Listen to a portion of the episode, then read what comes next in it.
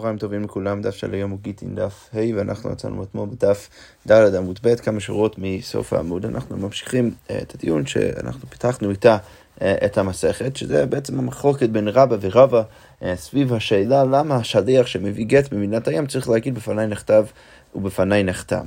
עכשיו, אתמול ראינו בסוף הדף אמירה מאוד משמעותית, שעל אף שהיה נשמע שיש מחלוקת קוטבית בין רבא ורבא, דהיינו שכל אחד חולק על השני, בסוף הגמרא אמרה שרבא מסכים עם רבא, אז הוא חושש גם לזה שצריך עדים שיהיו מקוי... אה, אה, אה. שכל עוד אין עדים מצויים לקיימו, אז, אז בגלל זה צריך להגיד פן נכתב פן נחתם, אלא שהוא מוסיף עוד חשש, שזה החשש של, ה... של, ה... של... של זה שבבניית הים לא בקיאים לשמה. אז הגמרא עוד תנסה, כאן בהמשך, בהמשך הסוגיה, אה, עוד לפתח אה, את הדיון. אז הגמרא אומר ככה, צנן כתוב במשנה, במסכת אה, עזרא, בדף ט' עמוד א', שם כתוב, המביא גט ממדינת הים, אז לכאורה מדינו צריך להגיד בפני נחתם בפני נחתם, אלא שמה, אינו יכול לומר בפני נחתם בפני נחתם, אז מה צריך לעשות? אם יש עליו עדים, יתקיים בחותמיו. אז מה הכוונה? אז המשנה אומרת שכל עוד אתה, אתה, השליח לא יכול להגיד בפניי נכתב בפניי נכתב, הוא מביא עכשיו גט ממדינת הים, אז אי אפשר לסמוך על הגט הזה עד שאנחנו לא נעשה מה שנקרא קיום שטרות ונקיים את השטר דרך החתימות של העדים. מה זה אומר? זה אומר להביא אנשים שיכולים לזהות את, את, את החתימה, או העדים עצמם, או אנשים אחרים, ועד שלא נעשה את זה, אז לא נוכל לסמוך על הגט הזה. ואבינם בא, ועל זה מה אנחנו שאלנו, מהי ואינו יכול לומר, באיזה מקרה מדובר? שה, שהשליח לא יכול להגיד לפני נכתב לפני נכתב, לכאורה המציאות מאוד מוזרה. אז איזה מקרה מדובר? אז הגמרא אומרת ככה, אילמה, מה אמרנו שם? אילמה חירש, אה, אולי תצא להגיד שמדובר על חירש, אבל חירש בר עיתוי יגידו, האם בכלל החירש מסוגל הלכתית להביא את הגט ואתנן, הרי כתוב במשנה, עוד בהמשך המסכת, בדף כ"ג עמוד א', שם כתוב, הכל כשרים להביא את הגט, חוץ מחירש וקטן. אז ברור שהחירש לא יכול להביא את הגט בכלל, אז מי זה הבן אדם הזה שלא יכול להגיד לפני נכתב לפני נכתב? אז זה אמרנו, ואמר רב יוסף, הלכה במה הזכינו, במה מדובר? מקרה מאוד מאוד מאוד אה, אה, אה, ייחודי, שמה? כגון שנתנו לה כשהוא פיקח. קודם כל הוא הביא לה את הגט כשהוא היה פיקח, ולא הספיק לומר לפני נכתב לפני נכתב, עד שנתחרש. והוא לא הספיק להגיד את המשפט אחרי שהוא נתן לה את הגט, עד שהוא נהיה חירש. עכשיו, כל זה... על מי זה קשה? אז הגמרא אומר ככה, לרוב הניחא, לרבה קשה, לרבה זה נוח, למה? כי רבה חושש עדיין שאין עדים מצויים לקיימן, ולכן, מה? ולכן אי אפשר לסמוך על הגט הזה, אם השליח לא יכול להגיד לפני נכתב לפני נכתב, אי אפשר לסמוך על הגט עד שאנחנו לא נקיים את השטר. אבל... אבל אם כן נעשה את זה, אז מה הרב יגיד? בסדר, הכל בסדר גמור, אנחנו בעצם אה, אה, אה, כיסינו את, עשינו את העבודה, כיסינו את כל החששות והכל בסדר גמור. אבל לרבה קשה, אבל לרבה זה עדיין אמור להיות קשה, למה? כי לרבה, הבעיה היא לא רק זה שצריך לזהות את, ה, את החתימות של העדים, אלא שמה, יכול להיות שבכלל לא כתבו את הקטע הזה לשמה של האישה, כי במדינת הים הם לא בקיאים לשמה ואין לנו שליח שיכול להעיד על כך. אז, אז, אז לרבה קשה, לרבה זה קשה, למה אפשר לסמוך פתאום על, על, על קיום השטר? אז גמרא אומרת, הכה במאי עסקינן לאחר שלמדו. אה, עכשיו פתאום אנחנו מוצאים תירוץ חדש בשיטתו של רבא, שמה? ש, שכאן במשנה, אין חינם, באמת לפי שיטתו של רבא המשנה הייתה מאוד קשה, אלא שמה? אנחנו מדברים על מציאות שבמדינת היום הם כבר למדו שצריך לכתוב את, את הגט לשמה של האישה. אז בעצם אומר שמה? שיש, שרבא מודה שיש מציאות בבבל או בחוץ לארץ במדינת הים, ששם הם כבר כן בקיאים לשמה.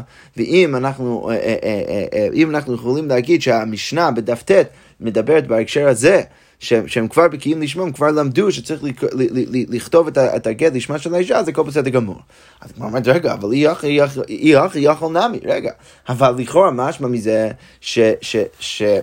אה, לכאורה משהו ממה שאמרנו עכשיו, שלאחר שלמדו, אנחנו נסמוך על זה שהם למדו רק במקרה של החירי שלא יכול להגיד לפני נכתב לפני נכתב, ושם אנחנו הולכים לסמוך על קיום השטרות. אבל הגמרא אומרת, יחי יכול נמי, גם בן אדם שיכול להגיד לפני נכתב לפני נכתב, גם כן, למה שלא נסמוך על זה, ש, אה, למה שלא נסמוך על זה ש, שכבר למדו במדינת הים, ש, אה, שצריך לכתוב את הגל לשמה של האישה? מה הבעיה? לכאורה משהו מהגמרא, שבמקרה שהוא יכול, אז הוא עדיין צריך להגיד את זה, אבל למה, למה שהוא יצטרך להגיד את זה? הגמרא אומרת גזירה שם יחזור את דבר לכיכולו. אה, אז הגזירה היא שאולי בבבל, אולי במדינת הים, יחזור את דבר לכיכולו, הם כבר לא ידעו, ולכן אנחנו צריכים עדיין שהשליח, אם הוא יכול, להגיד לפני נכתב ולנחתם. אמרתי, רגע, יחי, אינו יכול נמי, רגע, אז בוא, בוא, בוא, בוא נשאל הפוך אז. אז אם אתה עדיין חושש לשם יחזור את דבר לכיכולו, אז בוא נחשוש, גם במקרה שהוא לא יכול להגיד את זה, ולמה אנחנו מכשירים את הגט על ידי קיום השטרות? הגמרא אומרת, לא, פיקח ונדחר יש מתוד לא שכיחה. במקרה של פיקח שנתחרש, זה מילתא דלא שכיחה, זה מקרה לא כזה מצוי. כמובן, זה מקרה מאוד מאוד לא מצוי, ולכן מה, מילתא דלא שכיחה לא- שכיחה לא גזר רבנן. אז כמו אומרת, דבר שלא כזה מצוי, אז חכמים לא גוזרים. אז עם מה יצאנו? יצאנו בעצם שאנחנו במקום שמה. במקרה הרגיל שהשליח יכול להגיד את זה, למרות שכבר בבבל למדו להגיד, אה, אה, למדו לכתוב את הגד לשמה של האישה, עדיין צריך להגיד לפני נכתב לפני נכתב. למה? כי אנחנו חוששים שמא יחזור הדבר ככולו. איי, במקרה של הפיקח שנתחרש, למה, למה שאנחנו יכולים לסמוך למה שנוכל לסמוך על, על הקיום שטרו בלי שהוא יגיד לפני נכתב לפני נכתב? כי שם אנחנו יכולים להגיד ש, שבמקרה שזה לא כזה שכיח, אז אנחנו לא צריכים לגזור. כמו אומרת, רגע, והאישה לא שכיחה, הרי רגע, מקרה של אישה שמביאה את הגט של עצמה, שזה ברור שזה לא מקרה מצוי, ותנן, בכל זאת כתוב במשנה בדף כ"ג עמוד א', האישה עצמה מביאה גיטה, ובלבד שצריכה לא מפני נכתב לפני נכתב. אז, אז רגע, לגבי אישה, שזה לא שכיח, בוא נגיד ששם, אם כבר למדו מנת הים שכותבים את הגט לשמה של האישה, למה שהיא תצטרך להגיד את זה? הרי לפני רגע אמרנו שלא גוזרים במקרה שזה לא שכיח, ולכן היינו צריכים להגיד שגם שם היא לא תצטרך להגיד לפנייך לפנייך תם. הגמרא אומרת לא. שלא תחלוק בשליחו. אנחנו לא רוצים לעשות כל מיני, כל מיני הבדלים וחילוקים בשליחויות. במקרה של הפיקח שנתחרש בסדר, לא יכול להגיד את זה, אבל האישה שיכולה להגיד את זה, אז בואו נגיד ש... בואו נצריך אותה להגיד את זה, למרות שזה לא כזה שכיח, כדי לא לחלק יותר מדי בין המקרים. אז הוא אומרת, רגע, יחי בעל נמי, רגע, תגיד אותו דבר גם כן לגבי הבעל. הלא מתני, למה כתוב בביתה הוא עצמו שהביא גיטו, אין צריך לומר לפני נכתב ולנכתב. הבעל עצמו שמביא את הגט לא צריך להגיד לפני נכתב ולנכתב. אה, רגע, לפני רגע אמרת, אתה לא רוצה לחלוק יותר מדי בשליחויות, אז בואו נגיד אותו דבר גם במקרה של הבעל, שהוא יצטרך להגיד את זה, למה הוא לא צריך להגיד את זה? אז הוא אומר, אה, לא, זה מאוד פשוט, למה? כי תימא מאי, סליחה, תימא מאי אמרו רבנן צריך לומר לפני נכתב ולנכתב. למה חכמים בכלל אמרו שצריך להגיד השליח לפני נכתב לפני נחתם, דילמה עתי בעל מערער פסלי, כי יכול להיות שהבעל יבוא ויערער ויפתור את הגט. ולכן השליח צריך להגיד את זה כדי שאנחנו אה, לא נחשוש לסיטואציה שבו הבעל יערער על הגט. אבל כמו אומרת, השתא מינקה נקית לי בידי, הבעל מביא הוא בעצמו את גיתו להביא לאישה וערעורי כמערער עליהם, אתה רוצה להגיד שאתה חושש, עכשיו אתה חושש את שהוא יערער בכלל על הגט, הרי הוא מביא את זה בעצמו. ולכן ברור שהוא לא צריך להגיד את זה, אה, וזה מקרה ייחודי שברור ששם הבעל לא צריך להגיד. אז בעצם יצאנו מקרה ש... אה, עם, עם, עם, עם מסקנה שמה, שאפילו במציאות שבמדינת הים הם למדו שצריך לכתוב את הגט לשמה של האישה, עדיין אנחנו נגיד שהשליח צריך להגיד בפניי נכתב ובפניי נכתב. במקרה רגיל, למה? כי אנחנו חוששים שמא יחזור הדבר לקלקולו. אה, במקרה של החירש, הפיקח שנתחרש, שם הוא לא צריך להגיד את זה, כי שם אנחנו יכולים לסמוך על זה שזה לא מקרה כזה מצוי, ולכן לא צריך לחזור ולגזור שמא יחזור הדבר לקלקולו, ואנחנו יכולים לסמוך על כך שאנחנו כרגע במציאות שבמדינת הים הם יודעים לכתוב את הגט לשמה של האישה. אוקיי, משחק הגמרא ואומר, תשמע דבאי מיני שמוע מרב הונא. אז בואו ננסה אה, להביא עוד ראייה מזה ששמוע שאל את רב הונא את השאלה הבאה. שניים שהביאו גט ממדינת הים, שני אנשים הביאו גט ממדינת הים, צריכים שיאמרו בפנינו נכתב ובפנינו נכתב, או הם צריכים, האם צריכים להגיד גם הם בפנינו נכתב ובפנינו נכתב? הרי זה שני אנשים. אז אמר לי, רב הונא בא ואומר, אין צריכים, לא צריכים להגיד את זה. ומה אילו יאמרו בפנינו גרשה? מי לא מהם? הרי העדים האלו יכולים אפילו להגיד שאנחנו ראינו את הגירושים ממש. עכשיו, יש להם סוג של מיגו, ולכן ברגע שהם נאמנים אפילו להגיד שהם ראו את הגירושים ממש, אז מכל שכן שהם, ש, ש, שהם נאמנים להביא את הגר, ולכן הם לא צריכים להגיד, פנינו נכתב, פנינו נכתב, והכל בסדר גמור. עכשיו, למי זה קשה? אז הגמרא אומרת, לרוב הניחא, שוב, זה, זה, זה נוח לרוב, למה יש לנו שני עדים, הכל בסדר גמור, הם יכולים להעיד על כך שהשטר בסדר, ולכן... הכל נוח, אבל לרבה, קשה, לרבה שחושש גם כן לבקיאים לשמה, צריך להגיד שיש פה קושייה. כי זה מאוד יפה שאתה בעצם מוודא שה... שה שהשטר הוא בסדר גמור, וכתבו את השטר, וחתמו על השטר, כדת וכדין והכל בסדר גמור. אתה עדיין לא ביררת עד הסוף שכתבו את זה לשמה של האישה, אתה עדיין לכאורה צריך לחשוש שבמדינת הים הם לא, הם, לא בקיאים לשמה. אז הגמרא אומרת לא. הכה במה יעסקינן לאחר שלמדו. גם שם צריך להגיד שמדובר במקרה לאחר שלמדו בבבל, אה, במדינת הים, שצריך לכתוב את הגט לשמה של האישה. כלומר, אומרת רגע, יחי, אם אתה רוצה להגיד ככה, אז חד נמי, אז אפילו בן אדם אחד שמביא את הגט, שלא יצטרך להגיד לפני נכתב לפני נכתב, אם הם כבר למדו, שהם כבר בקיאים לשמה, אז לרבה, מה הבעיה? אז הגמרא אומרת לו, שמא גזירה, שמא יחזור הדבר לקלקולו. שמה צריך להגיד שיש גזירה, שמא יחזור הדבר לקלקולו, בדיוק כמו שאמרנו למעלה. כלומר, אומרת, רגע, יחי בית נמי. רגע, ואז אתה צריך שגם שני אנשים יצטרכו להגיד את זה. למה? כי, כי, כי אם אתה חושב שזה שמא יחזור הדבר לקלקולו, אז לכאורה צריך להגיד ש, ש, שגם שם הם יצטרכו להגיד בפנינו נחתם, בפנינו נחתם, אה, כי, כי, כי יש חשש שאולי הם כבר, הם כבר לא בקיאים לשמה. אז הגמרא אומרת לו, בית שרי, דמייטו גיתא, שני אנשים שמביאים גט, מילתא דלא שכיחא, זה דבר שלא כזה שכיח, ומילתא דלא שכיחא, לא גזרו ברבנו, ודבר שלא שכיח, את החכמים לא גזרו בו, ולכן הכל בסדר גמור, לא צריכים להגיד את זה. בדיוק כמו המהלך שגם כן ראינו לבעל. הגמרא אומרת, רגע, והאישה דלא שכיחא, רגע, במקרה של האישה, זה במקרה לא כזה מצוי, שהאישה תביא את הגט של עצמה ותנון, בכל זאת כתוב במשנה, האישה את מביאה גיטו, בלבד שהיא עצמה צריכה לא מפני נחתם בפני נחתם, אבל היא צריכה להכיר בפני נחתם בפני נחתם, אז למה שאנחנו נצריך את זה? הרי זה לא מצוי, והם כבר למדו במדינת הים שהם כותבים את הגט לשמה של האישה, אז הגמרא אומרת שלא תחלוק בשליחות, אנחנו לא רוצים לעשות כל מיני חילוקים בשליחיות, ולכן אצל האישה אנחנו עדיין מצריכים אותה להגיב בפני נחתם בפני נחתם. אה, הגמרא אומרת, רגע, יחי בעל נמי, רגע, תגיד אותו דבר גם כן לגבי הבעל. שהוא גם כן יצטרך להגיד את זה כדי שלא נחלוק יותר מדי בשליחויות. על לא מתני, למה כתוב בברייתא, הוא עצמו שהביא גיטו אינו צריך לומר לפני נכתב ולפני נכתב. למה שאנחנו נגיד בברייתא שהוא לא צריך להגיד את זה?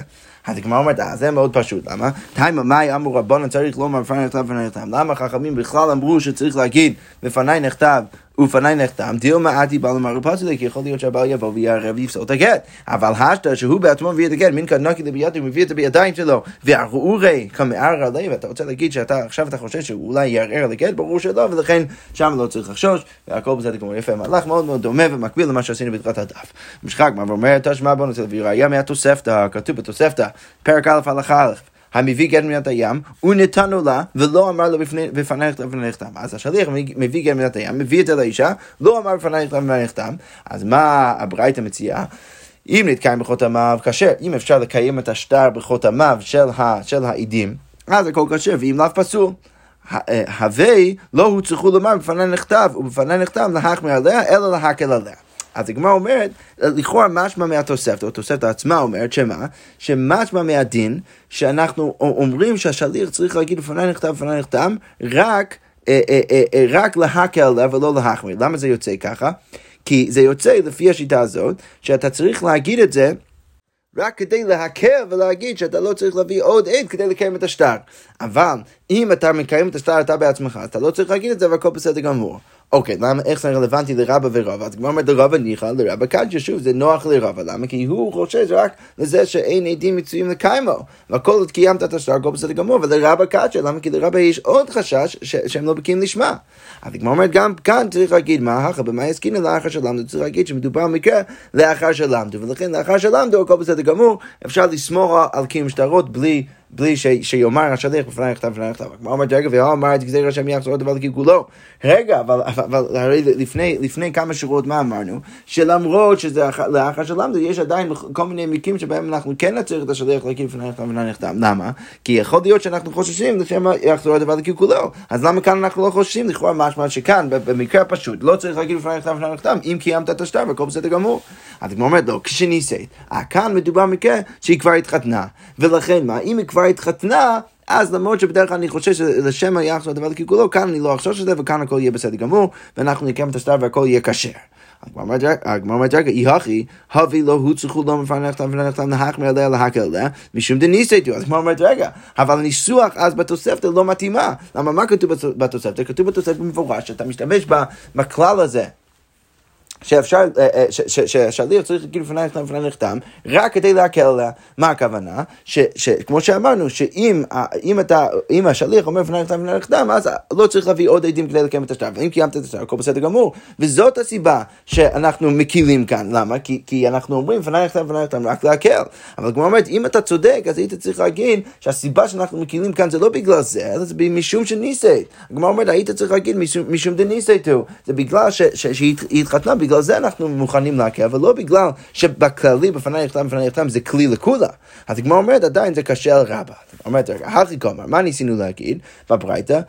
וכי תימא להחמיר על לב ולאפקות, כבר אומרת, מה הברייתא ניסתה להגיד? אולי, הברייתא ניסתה להגיד ככה, אולי אתה תחשוב שלמרות שהיא התחתנה, אנחנו צריכים להחמיר עליה ולהוציא אותה מבעלה, על זה הברייתא אומרת, הווי לא צריך לומר לפני נכתב, לפני נכתב, להחמיר עליה, להקל עליה. אנחנו לא, לא משתמשים בכלי הזה שלפני נכתב, לפני נכתב, אלא להקל עליה ולא להחמיר עליה, אבל כל זה רק במקרה שהיא כבר התחתנה.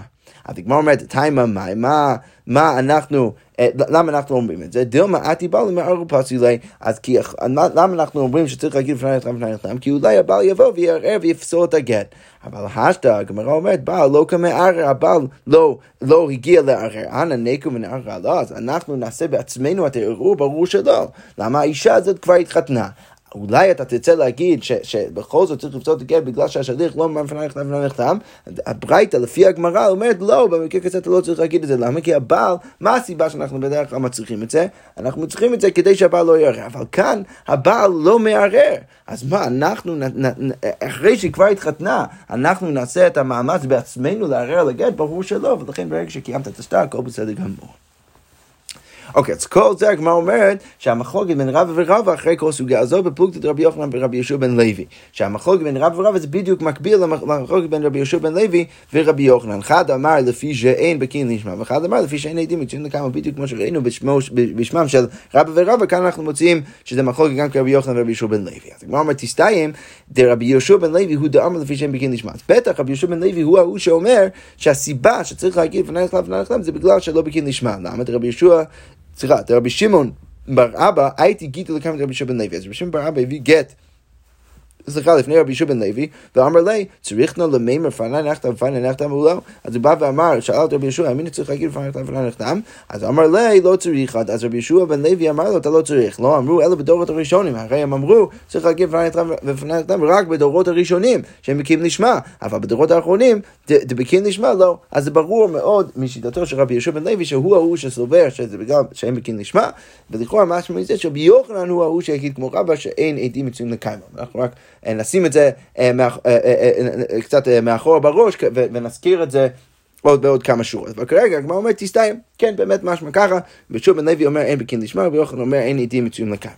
הגמרא אומרת, רגע, כל זה, המהלך שעשינו עכשיו ותסבר, האם זה באמת אה, אה, מהלך נכון? והרבא אית לידי רבא, הרי אמרנו שרבא יש לו את החשש של רבא, אז איך יכול להיות? זה מאוד יפה שרבי יהושע בן לוי אמר שלא צריך להגיד לפני נכתב לפני נכתב בדורות הללו שכבר בקיאים נשמע בחוץ לארץ, אבל רגע אמרנו שרבא חושש לרבא. אז אם רבא חושש גם כן לרבא, אז לכאורה אפילו אם אתה לא חושש לבקיאים נשמע, אתה עדיין צריך לחשוש שאין עדים מצויים לקיימה. ועוד הגמרא אומרת, אמרים שמא יחזור דבר כגולו, וגם כן אמרנו פעם אחר פעם בעמוד א', שאנחנו חושבים גם כן שמא יחזור דבר כגולו. פתאום אנחנו מוצאים איזשהו סיפור שרבי יהושע בן לוי מוכן להקל עד הסוף. ברגע שבקיאים נשמע, אז לא צריך להגיד את זה בכלל. רגע, הוא אמור לחשוש גם לרבא, הוא גם כן אמור לחשוש שמא יחזור דבר כגולו. אז הגמרא אומרת, אלא מה צריך להגיד? אלא רבי שמעון בר אבא, הנה שכרין הבעדי. צריך להגיד שרבי שמעון בר אבא הגיע עם עוד בן אדם. והא דלא חשיב להם משום כבודו דרבי שמעון. וזה שלא הזכירו אותו, אז משום כבודו של רבי שמעון. עכשיו, אם הוא הגיע עם עוד בן אדם, אז אנחנו כבר אמרנו שכמה פעמים שמה, שאם שני עדים מגיעים יחד עם הגט, אז זה גם כן מכסה את החשש של רבא, אתה כבר לא צריך לחשוב לזה שאין עדים יוצאים לקיימו, כי יש לך שני עדים ממש עכשיו שמקיימים את, את, הקש, את כשרות השטר, וגם כן כבר לא צריך לחשוב ששם יחזור הדבר ככולו, כי, כי מקרה של שני עדים שמביאים את הגט ממדינת הים, זה כבר מקרה שהוא לא כזה שכיח, ולכן שם לא, לא חוששים לשם יחזור הדבר ככולו, ולכן כל עוד מדובר במציאות שהם כבר למדו במדינת הים, ש, ש, שצריך לכתוב את הגט לשמה של האישה, אז הכל בסדר גמור. אוקיי, יפה. אז כל זה סוגר את הסוגיה אה, של למה אנחנו חוששים ולמה אנחנו אומרים שה, שהשליח צריך להגיד לפני נכתב ולפני נכתב. עכשיו, הגמרא שואלת את השאלה הבאה. איתמר, אנחנו יודעים, השליח מגיע ממדינת הים, הוא צריך להביא את הגט לאישה. מהדין הפשוט בפשוט, צריך, אה, במשנה צריך להגיד בפני נכתב ולפני נכתב. עכשיו השאלה היא ככה, בפ, בפני כמה נותנו לה, כמה אנשים צריכים להיות שם נוכחים ברגע שהשליח מביא את הגט לאישה.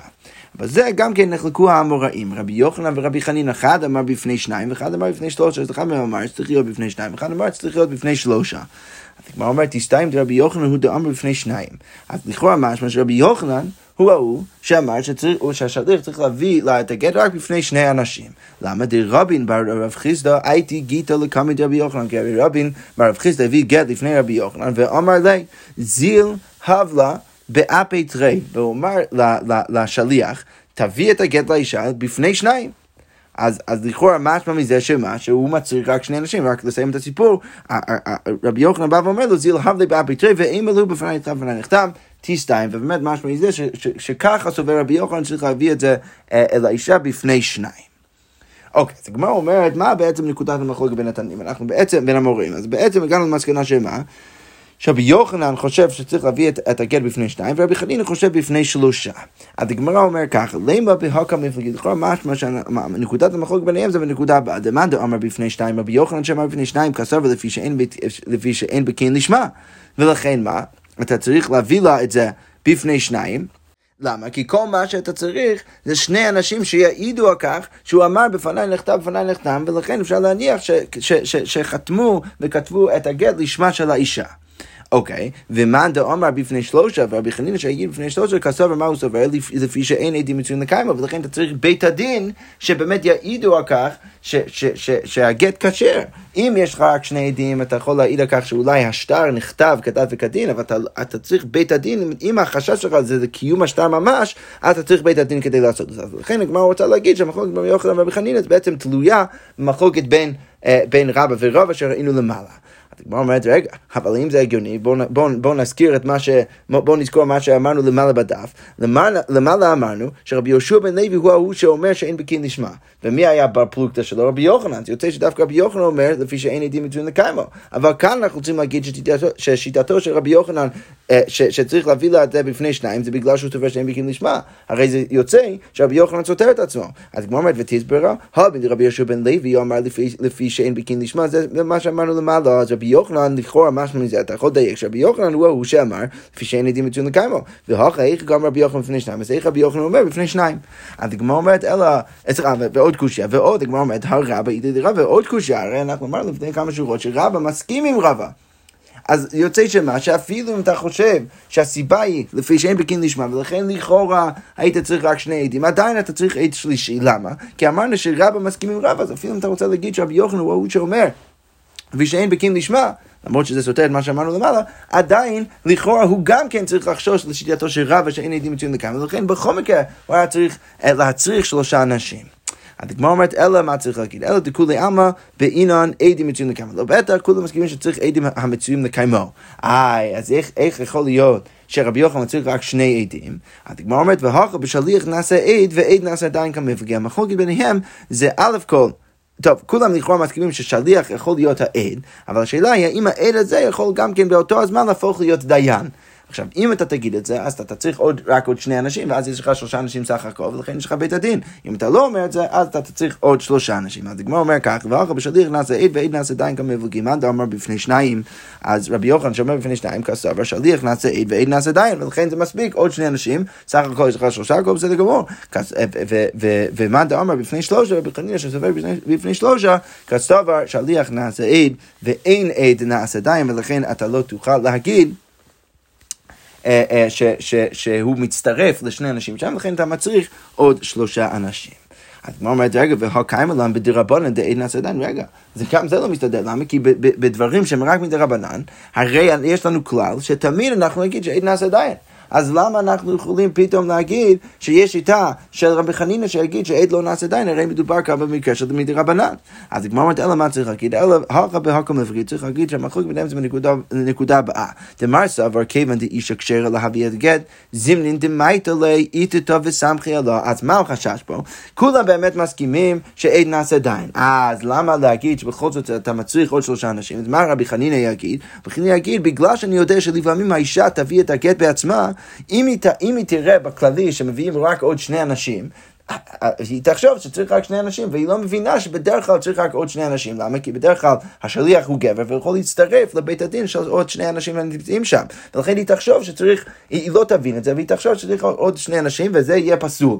עכשיו, לכן, מה צריך לעשות? לכן תמיד צריך להצריך שלושה אנשים כדי שיהיה תמיד בית הדין, אפילו במקרה שהאישה מביאה. זה בדיוק מה שהגמרא אומרת. אמר סבר כיוון דאיש הקשר להביא את הגט, זימנין דמייתא לאיתתא וסמכי אלא היא תחשוב ששני אנשים זה מספיק, וזה לא יהיה מספיק.